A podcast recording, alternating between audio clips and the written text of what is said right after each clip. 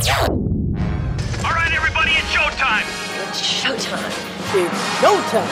It's showtime. It's showtime. Now take your position. It's showtime. Hey, heads up, everybody. It's showtime. Oh, it's time. This is the Stand and Deliver Comedy Podcast with Rhodders. Stand and Deliver! Hello and welcome to the Stand and Deliver Podcast, episode number two. I can't believe we've made it that far. It's a mini milestone.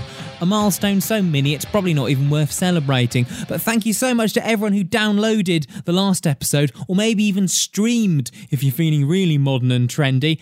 And thanks in particular to Dan Atler, who left us a lovely five-star review. Those reviews take all of a few moments to write, but honestly make the world of difference because they uh, boost us up the podcasting rankings, and that means more ears on the podcast. The more ears on the podcast, uh, the more massaged my ego, but more importantly, the more likely I am to make these episodes, because if people are enjoying them, I'll make more of them. It's as simple as that. So let's get started then, shall we? My name is Rhodders. I'm a stand-up comedian, I'm a podcaster, and I'm the promoter of the Stand and Deliver Comedy Club in Reading, up above Smoking Billy's Rib House. If you're a real Reading person, you'll know that's in St Mary's Butts. If you're listening from outside Reading, that just sounds rude. And that's fun, isn't it? Because rudeness equals comedy. In many, many cases. What's this podcast about? Well, it's me chatting to some of the acts who have played my comedy club and some of the acts I have met along the way during my own comedic journey. On today's podcast, you'll hear me chatting to Pete K. Mally. He's a very interesting comic. By day, he is a teacher, and by night, he is a touring comedian. And the most fascinating thing about Pete K. Mally is that he's proved to me and, and lots of people that you don't need to be a big T V name to go on tour. You don't need to have an agent. Here's what I call, and this is a compliment, I think, a D I Y comic. He does it himself. He makes a show. He rents a venue, has the confidence to say, here's some money. I want your theatre. And then nine times out of ten, he sells these places out. I really admire people who get up and just try something. And uh, a very nice man he is too. And if one guest wasn't enough, at the end of this podcast, we'll be hearing a little bit from the great bald magician, El Baldiniho. He is our headline act who will be performing at the Stand and Deliver Comedy Club on Thursday, the eighth of March. He is bald and he does magic, prop comedy, wonderfully silly stuff. So we'll be hearing him and he'll give, be giving us a little taster of what to expect from him on the eighth of March. Now, before we get into my interview with uh, Pete K. Mally, uh, I just thought I'd tell you what I've been up to. I've been gigging uh, a fair amount recently. N- no surprises there. But I've, I've noticed a trend. Loads of audience members on their phones. Now, this makes me sound like a, an old person moaning about people being on phones. But it isn't just the youth. It isn't just the under twenty-five brigade. It's like middle-aged people who should know better. I mean, isn't it just common sense that it's bad manners to have your phone out? It's just something I've become quite aware of recently, and it, it, it's, it's annoying me, and I think it annoys a lot of acts. Um, but, like, when, when you're on stage and you see an audience member, usually in the front row, who's got their phone out, I'm not a teacher, I'm, I'm not Pete K. Mally, so I can't just tell them off. So I normally say something like, uh, oh, uh, can you book me an Uber, mate? Or, um, are you live tweeting this performance? Uh, so I normally do something sort of playful, uh, so as not to sour the mood. But sometimes people don't get it. And at one, I remember one charity gig I did, um, I was emceeing. So it's kind of your job to make sure the room is in order and the audience are ready to watch and appreciate the next act. And uh, this woman, I'd warned her three times. And I said that if I catch you on your phone again, I will take it off you and read out your messages. And it was one of those idle threats you make, hoping you're never, ever going to have to, like, do it. And lo and behold, gets her phone out for the third time. So I did take her phone off her, and uh, I didn't actually read her messages out. I kind of made some fictitious, saucy ones up. Then I gave the phone back, and she didn't get it out for the entire rest of the evening. Uh, it was one of those moments, though, where I really thought the audience are either going to be totally with me or totally against me on this. Luckily, it was the former, and I didn't completely ruin the evening for everyone. I even had somebody with a laptop out at one, one gig I went to, which is ridiculous. I remember saying, Uh, oh, yeah, um, that's fine. Carry on. I mean, when I go to the theatre to watch Phantom of the Opera, I'll always have my laptop with me in case I want to get some Amazon bargains. I mean, all I'm saying in this pre-podcast rant is that just turn your phones off. I mean, you're not on call, you're not the emergency services, and if you are, you probably deserve a night off. Sodom, they should have learnt first aid. Uh, just enjoy your evening. Um... Anyway, uh, let's get on with the rest of the show then. Let's hear from Pete K. Mally. I caught up with him when I was his support act when he took his show Twenty Years of Teaching: One Angry Rant to the Epsom Playhouse. So uh, during this interview, we are backstage uh, behind uh, the curtain at the Epsom Playhouse uh, about an hour before they open the doors and let the punters in. This is the Stand and Deliver Comedy Podcast. Right, I'm backstage at the Epsom Playhouse, and, uh, well, I'm with Pete K. Mally, who I'm supporting tonight, and uh, we're in a lovely theatre. How are you doing? Yeah, I'm good. I'm good. How are you? I'm good. It's nice to know there's going to be an audience in. It's not a luxury I get every day, knowing that we've sold tickets. It's a, it's a nice feeling, isn't it? It is nice. It's, it's only holds eighty-two, but it's sold out, and that's always nice, knowing you're going to have a room full of heads, hopefully laughing. It's only the second time I've met you, isn't it? Because it would have been a while ago, back at the gig you ran in Clapham North. Yeah, the Clapham North gig. That was it. It's uh, that was great. That was when three months ago. Yeah, it must have been. I, I remember it well because the pub management was sitting at the back having a meeting with spreadsheets, which uh, uh, I think only added to the to the comedy. It, it, it does indeed. It does indeed. It's always a bit off-putting when that's happening, but yeah, this will be a start. I'm kind of hoping today in the Epsom Playhouse we've got just people watching it and not doing their work. I hope. But it's, it's amazing to go from, like, last time I saw you, you were in a, a small pub room, and now you've sold out a theatre. Yeah. What, what what's led to this show? Because this this is the last day of a long tour, isn't it? It is. And I did this this same show in March, and it sold out. And I've done eight or nine big bigger gigs. So I've been doing that, and I've been doing the little pub as well, because that's always quite nice to watch comedy, really. Although I compare it, so it's easy. And it's just nice to watch it. It's about uh, being a teacher, isn't it, this show? I haven't actually seen it, so I know as much as the audience. Yeah, it's twenty years of teaching, one angry rant. All about my twenty years of teaching, and I'm going to have one angry rant. I've got here a genuine, genuine, genuine letter that I've got, I've kept all these years. I used to be head of year, I used to be quite important. And I'm going to read out a letter that, I shit you not, is just true, right? I wish it wasn't. Dear Mister K. Mally, I am writing this letter to inform you that Aaron will be missing school this Friday as we are travelling down to Cornwall to witness the solar eclipse firsthand. As you're aware, we are a deeply religious family and we believe the solar eclipse signals the end of the world. As you can appreciate, we as a family want to witness the end of days, Armageddon, if you will, together as a family. He will be back as usual on Monday. Kind regards, Missus Cunningham. So when you're not touring theatres, do you still teach? I still teach a little bit. I do indeed some science.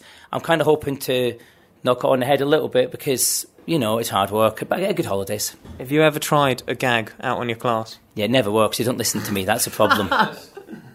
Perfect. Oh, he's got you. You've got your own tech bloke. He's you demand. He's demanded. Just a, on stage is great. Thanks, thank you. He's demanded a very specific chair. He sent four of them back already, and it's just a chair for him to do a, a chair-related bit of humour on, I suppose. So, what what is it about teaching then? This show, what? It's just me slagging it off, and me slagging off the job, me slagging off the kids, me slagging off the schools, me kind of saying, "Listen, I hate my life. I hate being a teacher." So I'm going to rant about it, and it might keep me slightly sane. So, if it's that bad, why do you do it? There are other jobs. Nothing, no other jobs that I can do, I've tried. Hmm. But yeah. There must be a good good bit. There must be a little nugget of gold. I mean, I hated school, but yeah. I always remember the good teachers. And uh, are you one of the good ones? Nah. Uh, At least he's honest. No, I am. I, the kids seem to think I'm joking half the time, which is nice, but I'm not. And I get thirty weeks holiday. I wonder if we'll have that problem tonight. The I audience know. Thought I was joking. I wasn't. I really was going to hit him and put him in detention. There must be one little positive gem, because if it was really, really, really that bad, you you wouldn't do it. Yeah, there is a positive gem. It's four o'clock in the afternoon when you get to go home. Uh, it's okay. It, it's actually good fun. You talk to the cage every every day, split up into hours. You get a break. You get a playtime. Bell goes. It's it's good fun. I just wish I was doing something else instead, like nothing. I think the mega interesting thing about you, though, is that you're you're, a, you're the classic D I Y independent comic. No agent to take fees off you. You you turn up to a venue, hire it out, and then you, you well, you fill this one. So what made you do that? Because it's a bit of a gamble, isn't it? It's a massive gamble. I did uh, York two months ago, got one hundred nine in, lovely. Bristol sold out, ninety-six in, lovely. Hastings, three. It's a gamble. So I guess the show must go on. The show must go on. I quite enjoyed the three. It was quite nice. And I finished early and went for a pint. So it was okay. Yeah, oh, there's worse ways to spend an evening. And I suppose if they turned up, you've still got to give them a show, haven't you? The show must go on. Well, that's it. And it was free, I think. But anyway, it was nice. And they were really nice. And actually, it was quite a nice night out. You know, there's worse. It was that I watched Countryfile. So when did you start doing comedy? And was it at the same time that you started teaching? Because there is a performance element in teaching. You've still got to work a room, only you've sort of been given a rather tatty set by the government to perform, haven't you? Uh, yeah, it's exactly the same. You've got thirty people looking at you, not listening, uh, and laughing at you.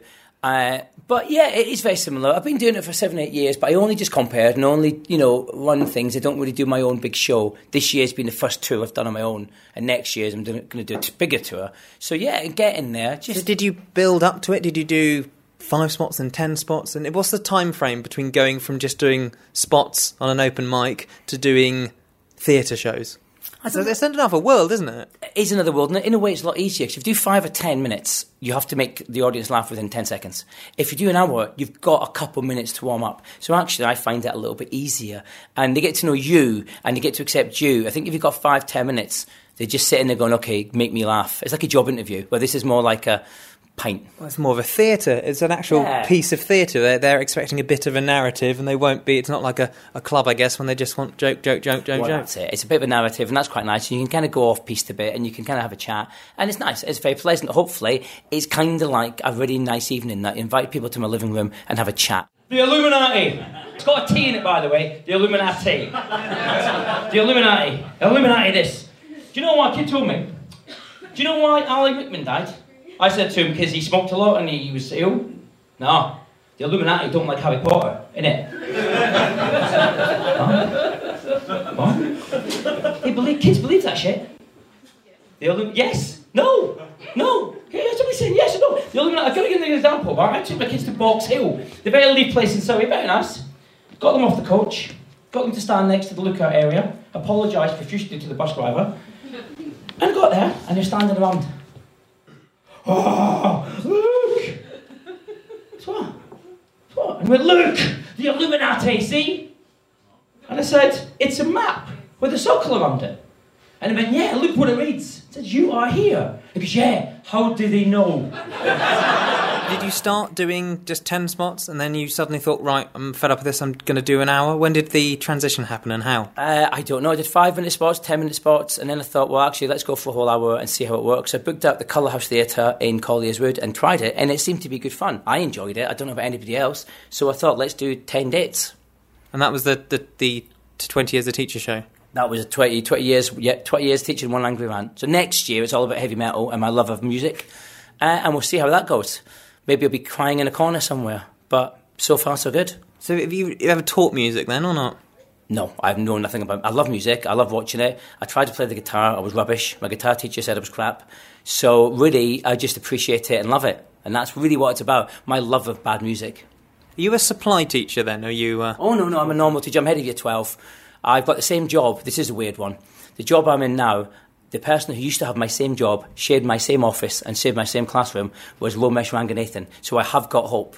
Oh my goodness. So there is comedy that's, that is born in the classroom. Maybe, but he is funny. That's the difference. But we'll see. Well, don't, you must be doing something right if these people are going to turn up. Maybe, yeah, hopefully. Give it an hour and then we'll see. But I hope so. Amazing. But yeah, I'm, I'm looking forward to going on. Brilliant. Not sure what to expect, but... Uh... I think it'll be nice. I'm looking forward to see you. See you. I've seen you, like I said, I saw you doing five before and I can't wait to go. Can't wait to see you, see you doing longer. It's going to be really great fun. Oh, amazing. The rock show, when's that kicking off? That's kicking off February the twelfth in Leicester, Soundhouse, and then hitting Leicester Square Theatre, uh, Epsom Playhouse. Have your pupils ever turned up to watch any of these? They have. I've got a few ex-pupils probably tonight, I think. I've got a feeling because I just saw, when I, when I ran to the shop, I saw three ex-students. They didn't recognise me. I had my hat on. Did you catch them smoking? Do you know what? They'll probably give me a hell of a time tonight if they're coming here. I didn't want to say, are you coming to see my show? I didn't warn, because that would be quite embarrassing. Amazing. Pete K. Mally, cheers and break a leg, mate. Thank you. So there we go. That was Pete K. Mally. We had a lovely time at the Epsom Playhouse. Thanks to all who came out. And the last time I saw that many teachers in one room, it was my school's assembly. Now, I just thought I'd share with you a short clip from the gig. Here's me talking to one of the teachers in the audience and somehow avoiding detention. Secondary school. Secondary school, yeah. Fantastic. Uh, what year? Year seven all the way through to year thirteen. Oh my God. Is it year nine? When I was in uh, school, um, teachers would fear year nine because they were not old enough to know the value of getting an education because the job market seemed a long way away, but they were not small enough to be frightened of you. Is that, is that correct? Who do you think is the toughest year? eleven. Year eleven? Is that because by that point they've given up hope? The fact they got a laugh in a room of teachers makes me worry for the education system. For more info on Pete's tour, head over to pete k mally dot co dot u k. Right. Down to business. The next show at the Stand and Deliver Comedy Club is on Thursday the eighth of March. Tickets now on sale. Facebook.com forward slash Stand and Deliver Comedy Night. And on the line now, I have the headliner for the eighth of March, the Great Bald Magician, El Baldiniho. So uh, for those people who haven't seen your act yet, how would you sum it up? Well, it, it's co- uh, comedy and magic and props. Um, with no magic in whatsoever, really, um, and very few props, and and then uh, well, a few laughs. a few. So um, yeah, it's it's uh, expect the unexpected with El Baldiniho. That's all I can say.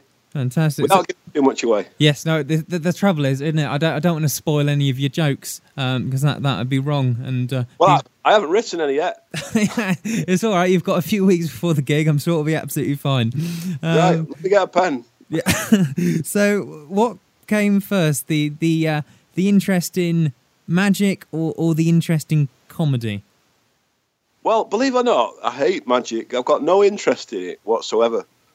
Well, I've got, um, I did a, a kids gig once and uh, someone showed me how to do a trick producing a f- handkerchief out of nowhere.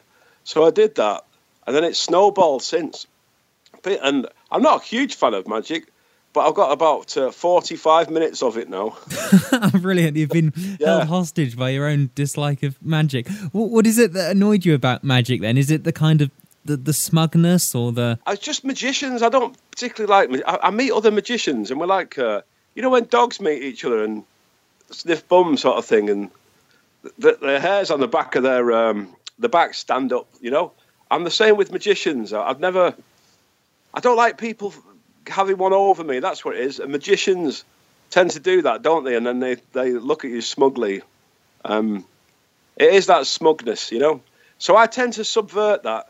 And people have made comparisons w- with Tommy Cooper, you know, that that yeah. that um, that brand of magic. But he was an actual good magician, whereas I'm not, to be honest. I'm a one-liner comic and a prop act, you know. So we're looking forward to coming to do your gig. I like Reading, but I, I um I got uh, eighty quid's worth of uh, fines last time I went to Reading. Oh my God, was it? Uh... Car park, a car park related or, or something? Uh, Bus lanes. Oh no, it's a nightmare. I think that is the majority of the income uh, for that town, uh, for for our town of Reading, must come from those. Well, I wouldn't mind, but I was being a, a good Samaritan. I was um, filming uh, in Reading about two weeks ago at the prison um, for for a new episode of a, Ma- a Marvel series. And this this uh, other actor that was there, he'd forgot uh, his suitcase, left it in the hotel. So I said to him, "Oh, don't worry, mate, I'll give you a, a lift back." And on the way to the hotel, that was it, you know, across two bus lanes. And uh, next thing, eighty quid, I'm down. That's awful, isn't it? That's the universe's way of telling us never, ever be nice to anyone, because how does karma well, reward that's it. You? Yeah, I'm not doing it again, no way. What was the? What, can you tell us anything about about the Marvel film, or is it all? Are you have you signed the Official Secrets Act? Ah, uh, uh, keep it under my magic hat.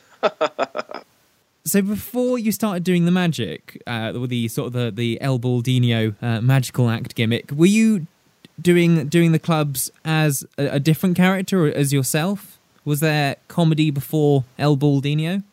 Well, I studied at Manchester University in uh, the early nineties. No, no, the mid nineties, sorry. And um, I got up at the famous Frog and Bucket to do uh, an open mic spot. I'd always wanted to do it. And uh, Carolina Hearn, uh, God bless her, she was uh, she was in the audience that night. It was the old Frog and Bucket. And I got up and did, uh, I think it was three minutes. And I completely died on my backside, you know? Hmm. And uh, the experience was enough to put me off for twenty years um, until I uh, got on stage at the Out of Bounds Comedy Club in, in Sevenoaks. And I got back on the uh, got back on the horse, the proverbial horse, um, and then yeah, uh, the character of El Baldiniho was created that night, um, alongside uh, I do uh, kids kids comedy as well too. I'm uh, appearing at quite a few festivals this summer. Um, again, I can't I can't reveal which until the lineups have been revealed. So uh, yeah, catch me at some some of the U K's biggest music festivals this, this year, but not Glastonbury because that's not on.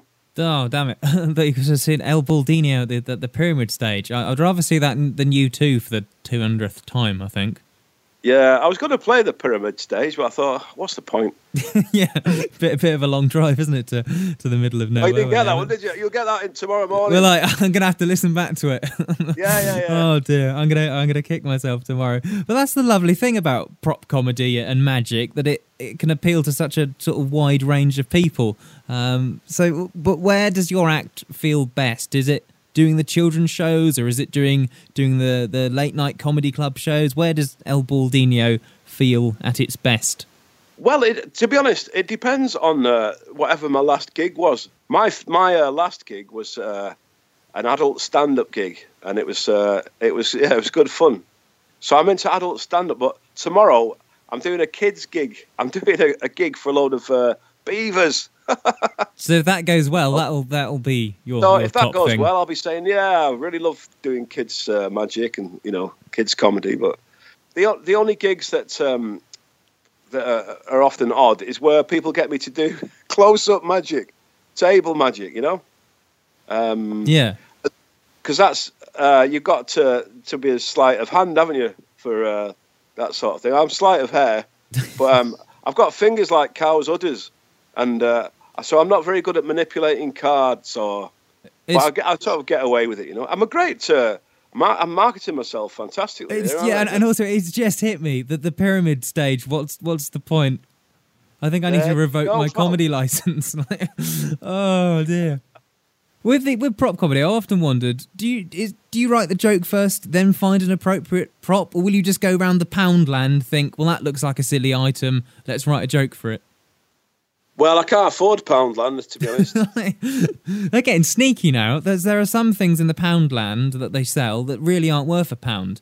And there are some things that they sell for more than a pound. I don't know how they can do that. No. Well, my, I know a comic, Trevor Feelgood, and uh, he's he's a price checker there at uh, Poundland. That's an amazing joke. I've actually seen him. Joke. Yeah, it's not my joke. That's his joke. So. He's, he's ridiculous. He did this show in Edinburgh. I read this terrible review of him where it said, oh, he tried to show a video and the video player broke and it was just how poorly planned out with this. Uh, and then, like, uh, I saw a friend who'd actually gone to see the show a few times. He goes, well, did you know that video player broke in this, at the same time in that set every single day in Edinburgh? So it was yeah. like the, the reviewer missed the point totally. It's ridiculous. Yeah. Here's Andy Kaufman. You know? Yeah. So what what does come first? Is it the prop or the, or the pun or, or or depending? Um. Well, do you know, I I um I've got to say, if I take for example one trick, uh, I found it on the boot fair, um, and so it just sort of you know an interesting object, and you sort of interrogate it from every angle. You know the the word or um, you know trying to make a pun out of it or connection with something else, with magic usually, because that's my filter. I've I've written, uh, well, next week I'm in the uh, U K Pun Championship final uh, at Leicester Comedy Festival, oh, although nice. It would have been on by the time this is broadcast, probably. Yep. Um, so I'm writing jokes all the time, but I only ever get on stage to do jokes about magic. So that's the filter, you know? Um So, I, you know, I, I walked past the shop and there was a sign on the window saying, buy one, get one free. And I thought, oh, I'll tell you what, wand. Buy wand, get wand free. So that turned into a joke. I went down the magic shop. There was a sale on. It was buy one, get one free. Yeah, like, yeah, yeah, you could interpret anything through the filter of magic like that. That's, that's, oh, that's yeah, so that, oh, that's done. And, um, yeah. So what what is coming up? Uh, what, what what have you got to got to plug before I, I give out the address to for people to get tickets? Oh, just look out um, for my appearances in uh, festivals this summer. Some of the big family festivals and uh, some of the um, the medium size music festivals across the southeast. I'm just uh, about to announce those myself on my Facebook page. So, yeah, I'm looking for... Uh, summer's always a, a crazy busy time for me. I love getting out there, you know. And um, so, yeah, so watch the space for, for summer stuff. Awesome. el baldiniho dot co dot uk for all your bald magician needs. Excellent. Yeah, don't, so, don't try and spell it. I'm, yeah, I, I had to um, cut and paste, I must admit. And when yeah. I, I it was the when I when I designed the poster, um, I, I got two people to proofread it because that is the worst. I may have done that before. I might have spelled a headliner's name wrong on a poster. Luckily, they were either too gracious or they didn't notice. But it just makes you feel like an idiot, and you wince every time you walk past the venue. Well, uh, yeah, especially um, with uh, Peter Serafinovich. Yeah. That made a great uh, poster, wasn't it? It's the one reason I won't book him. I think he's a very talented man. I just can't get my head around the surname. Magic Baldy is my Twitter handle, if people want to follow me on Twitter. Yeah, see, that's easy, much easier to spell. Yeah, yeah, yeah. Brilliant. I well, started out as Uncle Magic. Uncle but, Magic. Uh, yeah, yeah. Only for, it only lasted a day until I Googled it and found there was another Uncle Magic, you know, so... Yes. That sounds a bit... Uh, uh, the, the uncle is always the one who gets up to dodgy things in family, so I think calling yourself El Baldiniho is a, uh, was a wise marketing move. Yeah. Excellent. So I will see you at the Stand and Deliver Comedy Club on the eighth of March, where you will be headlining. Uh, cheers for taking the time to have a chat.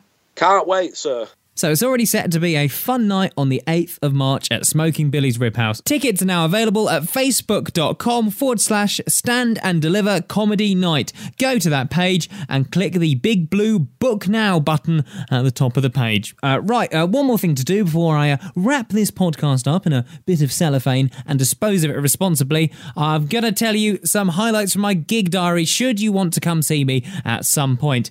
On the... fourteenth of February, uh, because nothing really happens on the fourteenth, does it? I'm doing the King's Court of Comedy at the Blessings in London. Then on the seventeenth of February, I'm in the Amused Moose New Comedian Competition quarter-final. It's at the Carmus Actum in Soho. Please come along and vote for me. I need all the help I can get. And then on the fifth of March, I'll be at the comedy night at the Iron Duke. It's basically going to be a mad evening. This looks like a lot of fun. They've got a band, they've got a magician, and they've got a number of comedians, including me. Uh, tickets available now. For more information, head over to rodders dot com, R H O D D E R S dot com. Right, that's pretty much it. Leave us a nice review on iTunes, tell a friend, tweet, and or do all that stuff. And we'll see you on the next Stand and Deliver podcast. See ya!